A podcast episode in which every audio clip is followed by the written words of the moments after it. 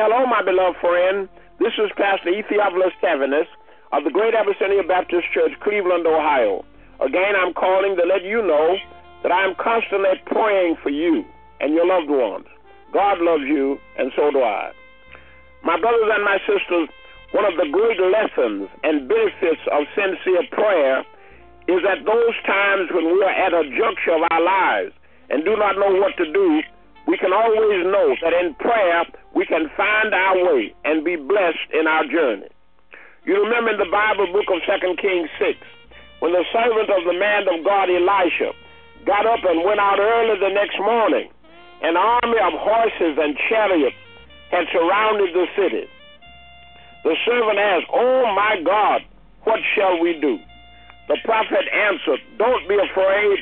Those who are with us are more than those who are with them. And Elisha prayed, O Lord, open his eyes so that he may see.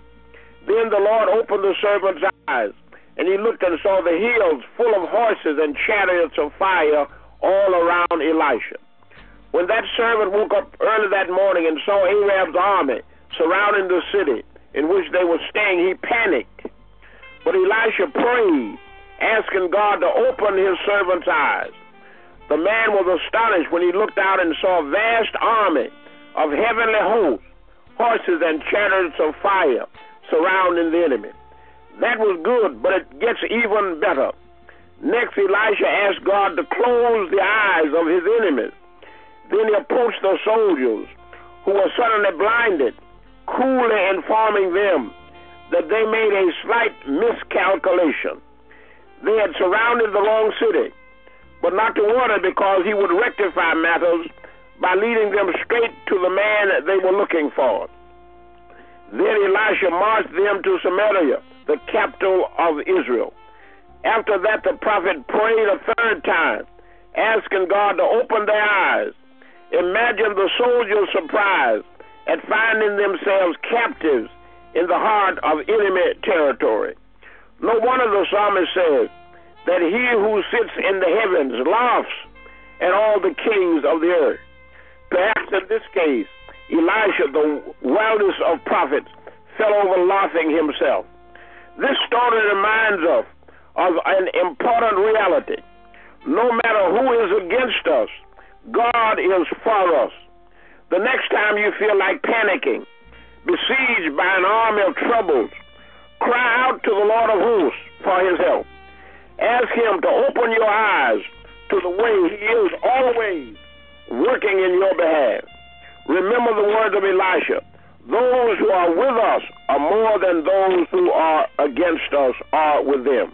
Let us pray.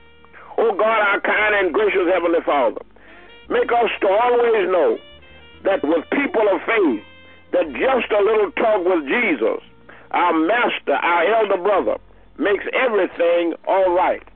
Help us, oh God, to understand and to know. Teach us to call unto you. And indeed, you will show us not only what we should do, but will give us the answer and give us the power to get it done.